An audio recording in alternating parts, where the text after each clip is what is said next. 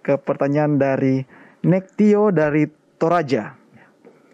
Shalom, mau bertanya, cara bagaimanakah kita berdoa kepada Tuhan supaya Tuhan menjawab doa kita?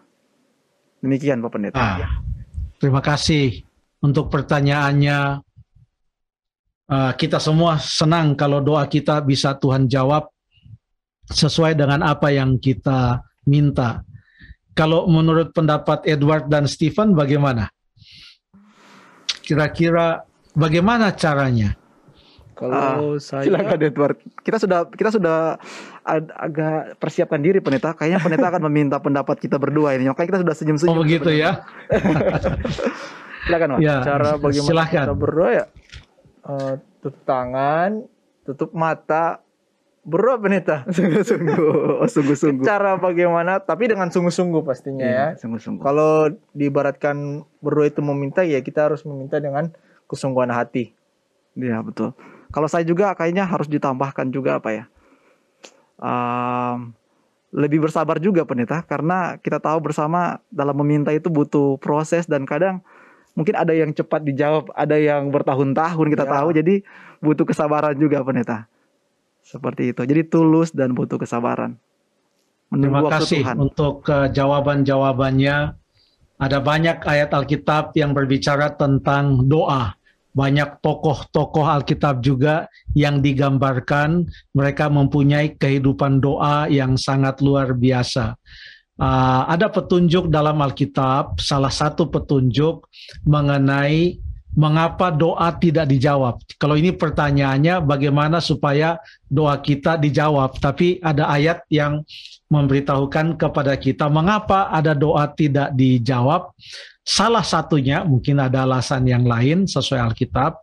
Kita boleh baca di dalam Yakobus pasal yang keempat, ayat yang kedua dan ayat yang ketiga mengatakan kamu mengingini sesuatu tetapi kamu tidak memperolehnya. Lalu kamu membunuh, kamu iri hati tetapi kamu tidak mencapai tujuanmu. Lalu kamu bertengkar dan kamu berkelahi kamu tidak memperoleh apa-apa karena kamu tidak berdoa.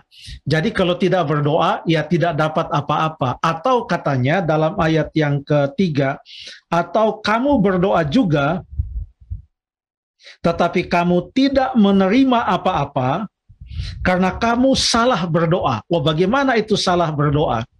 Sebab yang kamu minta itu hendak kamu habiskan untuk memuaskan hawa nafsumu. Jadi ada orang berdoa, tapi katanya salah berdoa. Saya mohon maaf, saya minum dulu. Ini agak serat. Silakan Pak Pendeta. Jadi ada juga ya salah berdoa. Berarti Jadi, ada yang benar berdoanya. Ya? Iya, ya? yang benar yang berdoa ya akan kita dengarkan dari Pak Pendeta ini. Ya, silakan. Ya, silakan. yang benar berdoa itulah kebalikan dari ini. Salah berdoa. berdoa meminta sesuatu bukan untuk memuaskan hawa nafsu atau keinginan kita. Mementingkan diri itu maksudnya. Eh, Tuhanlah yang menjawab doa dan ada banyak doa-doa yang dijawab oleh Tuhan di dalam uh, Alkitab. Nabi-nabi berdoa contohnya Nabi Elisa berdoa dan meminta Tuhan membuka mata uh, asistennya yang bernama Gehasi supaya dia bisa melihat bahwa ada banyak malaikat yang menjaga. Dia katakan Tuhan bukalah kiranya matanya supaya dia melihat. Langsung mata Gehasi bisa melihat ada malaikat banyak yang menjaga. Lalu Elisa berdoa juga tentang orang-orang Aram yang datang mau mengepung Samaria. Dia berdoa, Tuhan, biarlah engkau butakan mata mereka. Buta juga mata mereka. Apakah itu untuk kepentingan diri Elisa? Tidak. Tetapi itu untuk mengajarkan kepada Gehasi supaya ia tidak takut karena banyak yang menjaga dan untuk memberikan pelajaran juga kepada orang-orang Aram bahwa Tuhan Allah itu adalah Allah yang hidup. Mereka tidak bisa sembarang datang untuk menyerang atau berperang melawan uh, umat-umat uh, Tuhan yaitu orang Israel uh, pada saat itu. Jadi di sini ada satu petunjuk adalah kita tidak akan mendapat apa-apa kalau kita tidak berdoa. Yang kedua, atau kalaupun kita berdoa, kita salah berdoa, makanya kita tidak dapat apa-apa. Oleh karena yang kita minta itu hanyalah untuk memuaskan keinginan-keinginan kita, hanyalah untuk aku dan aku untuk mementingkan uh, diri sendiri. Dan hal yang lain yang boleh kita uh, baca seperti yang sudah disebutkan juga oleh Stephen maupun Edward, yaitu berdoa dengan sungguh-sungguh, artinya berdoa dengan percaya ada ayat yang mengatakan dalam Markus pasal yang ke-11 ayat yang ke-24, Markus pasal yang ke-11, saya baca ayat ini. Ayat yang ke-24. Karena itu aku berkata kepadamu apa saja yang kamu minta dan doakan, percayalah bahwa kamu telah menerimanya, maka hal itu akan diberikan kepadamu. Dan jikalau kamu berdiri untuk berdoa, ampunilah dahulu sekiranya ada barang sesuatu dalam hatimu terhadap seseorang, supaya jangan Bapamu yang di sorga mengampuni kesalahan supaya juga sorry supaya juga Bapamu yang di sorga mengampuni kesalahan kesalahanmu. Jadi ada kaitannya ayat 24 dengan ayat 25. Ayat 24 mengatakan, apa saja yang kamu minta, berdoalah dengan sungguh-sungguh, percayalah bahwa kamu uh, telah menerimanya, maka itu akan diberikan. Jadi waktu berdoa kita tahu kita telah menerima, maka itu akan diberikan. Tapi ada yang mengatakan tentang hal ini, oh percaya saja, mau berdoa minta apa saja, minta mobil mewah, minta rumah, minta semua. Apakah memang demikian? Yesus lebih khusus menerangkan ayat ini sehubungan dengan memohon pengampunan. Makanya di ayat yang ke-25 mengatakan dan jika kamu berdiri untuk berdoa, ampunilah dahulu sekiranya ada barang sesuatu dalam hatimu terhadap seseorang supaya juga Bapamu yang di sorga mengampuni kesalahan-kesalahanmu. Jadi makanya ada ayat yang mengatakan sekalipun dosamu merah seperti kermizi, kalau kita berdoa yakin bahwa itu diampuni, itu akan diampuni asalkan kita juga mengampuni orang yang melakukan uh, memaafkan orang yang melakukan kesalahan-kesalahan kepada kita karena ayat 26 mengatakan jika kamu tidak mengampuni maka Bapamu yang di sorga juga tidak akan mengampuni kesalahan-kesalahanmu. Jadi waktu kita berdoa pastikan bahwa kita sudah mengampuni orang yang uh, bersalah kepada kita sehingga itu akan menolong kita untuk berkomunikasi dengan lebih baik kepada Tuhan. Apakah syarat yang lain di dalam berdoa ya. Bukan hanya syarat supaya doa dijawab sebab untuk mengatakan doa dijawab pun itu ada pengertian yang lain. Dijawab menurut siapa?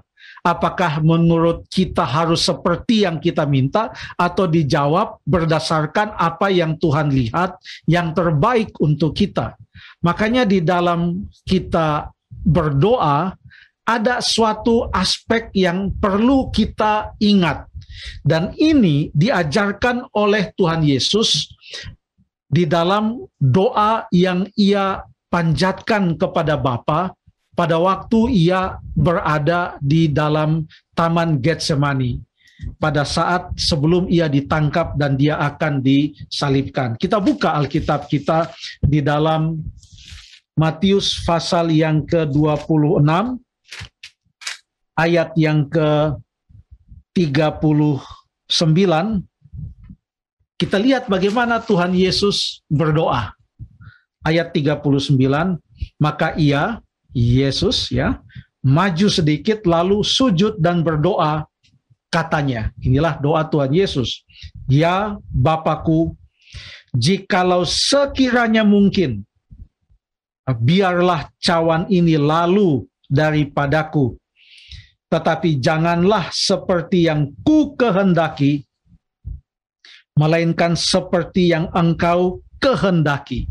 Ada suatu hal yang perlu kita ingat dalam berdoa, yaitu berdoa bukan memaksakan kehendak kita, tapi berdoa menyerahkan kehendak kita kepada kehendak Allah, supaya bukan kehendak kita yang jadi, melainkan kehendak Allah, kehendak Bapa yang jadi. Itu yang diajarkan Tuhan Yesus dalam doanya di Taman Getsemani. Waktu dia ulangi sekali lagi doanya, ia katakan dalam ayat yang ke-42, saya baca, lalu ia pergi untuk kedua kalinya dan berdoa katanya, Ya Bapakku, jikalau cawan ini tidak mungkin lalu kecuali apabila aku meminumnya, jadilah kehendakmu. Yesus katakan, jadilah kehendakmu. Dia berdoa lagi untuk yang ketiga kali. Ia katakan, ia membiarkan mereka di situ lalu pergi dan berdoa untuk ketiga kalinya dan mengucapkan doa yang itu juga yang dari pertama dan kedua yang waktu dia doakan ketiga kalinya doa yang sama. Aspek yang selalu dia sebutkan adalah jadilah kehendakmu.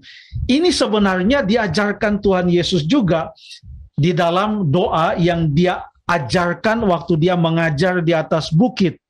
Di dalam Matius pasal yang ke-6 Matius pasal yang ke-6 ayat yang ke-9 dan ayat 10 itu sampai ayat 13 doanya kita hafal ini hampir setiap hari perbaktian waktu kita ibadah kita mengulangi doa yang diajarkan Tuhan Yesus. Saya baca ayat yang ke-9 dan ayat yang ke-10 saja dari doa ini. Bapa kami yang di sorga, dikuduskanlah namamu, datanglah kerajaanmu, jadilah kehendakmu. Ini Yesus ajarkan, jadilah kehendakmu. Ya, kita harus jujur dengan doa kita semua. Apakah waktu kita berdoa, kita berani mengatakan dalam doa kita, dengan sungguh-sungguh kita katakan, Ya Tuhan, kehendakmulah yang jadi. Atau pada waktu kita mengatakan, ya Tuhan, kehendakmulah yang jadi, tapi dalam hati kita, kita mengatakan, aduh kalau boleh jangan kehendakmu yang jadi, kalau boleh kehendakkulah yang jadi, karena kehendakku lebih bagus untuk aku daripada kehendakmu. Sehingga sering mungkin ada orang kalau berdoa dan mengatakan, Ah, kalau saya berdoa lalu mengatakan kehendak mula yang jadi, pasti doa saya tidak akan dijawab sesuai dengan apa yang saya minta. Jadi Tuhan Yesus mengajarkan kepada kita untuk hidup berserah kepadanya karena dia tahu apa yang terbaik bagi kita. Seberapa banyak pun kita usahakan sesuatu, lalu kemudian kita bawa di dalam doa, maka jangan gentar jangan ragu-ragu untuk berdoa dan mengatakan, "Ya Tuhan, inilah yang aku mau. Kabulkanlah permohonanku." Tetapi kalau engkau melihat bahwa ini tidak sesuai dengan kehendakmu, biarlah kehendakmu lah yang jadi dan bukan kehendakku. Setelah itu kita mempunyai damai sejahtera, kita tunggu saja apa pun yang Tuhan berikan kepada kita. Kalau kita percaya kepadanya, hidup dekat dengan Dia, kita yakin bahwa itu adalah bahagian dari kehendaknya. Jadi jangan takut untuk berdoa dan mengatakan, jadilah kehendakmu. Rasul Paulus pun berdoa. Bahkan dia mengikuti pola berdoa Tuhan Yesus di Taman Getsemani. Karena Yesus berdoa doa yang sama ya, doa yang sama di Taman Getsemani dia ulangi tiga kali itu. Paulus di dalam 2 Korintus pasal yang ke-12 ada petunjuk bahwa dia meminta sesuatu hal yang sama dan dia minta itu tiga kali Coba kita baca ayat ini, pasal 12 ayat yang ke-8. Tentang hal itu, aku sudah tiga kali berseru kepada Tuhan supaya utusan iblis itu mundur dari padaku. Apa itu utusan iblis? Ayat 7 dia katakan ada sesuatu, ada suatu duri di dalam dagingku. Ada keterangan-keterangan dalam surat Paulus yang lain. Paulus ada menderita kelemahan dalam tubuhnya, ada sakit dalam tubuhnya. Uh, itu ada pembahasan tersendiri, tetapi yang saya mau uh, angkat dari ayat ini adalah Paulus katakan, "Sudah tiga kali aku berseru kepada Tuhan untuk satu hal itu, tetapi apa jawab Tuhan dalam ayat yang ke-9? Tetapi jawab Tuhan kepadaku, demikian Paulus katakan, cukuplah kasih karuniaku bagimu, sebab justru dalam kelemahanlah kuasaku menjadi sempurna. Lalu Paulus ambil kesimpulan Sebab itu terlebih suka aku bermegah atas kelemahanku supaya kuasa Kristus turun menaungi aku. Paulus minta tiga kali, tapi Yesus katakan cukup ya, cukup sudah kasih karuniaku bagimu. Jadi walaupun doa yang dia sudah minta tiga kali itu dia tidak dapatkan seperti yang dia minta, tapi dia bersyukur di dalam kelemahan fisiknya itu, kekurangannya itu, sebab dia katakan dalam kelemahannya itulah dia kuat karena Tuhan memberikan kekuatan kepada kita. Dengan kata lain, dia juga berdoa dan menyerahkan permohonannya itu kepada kehendak Allah. Terima kasih.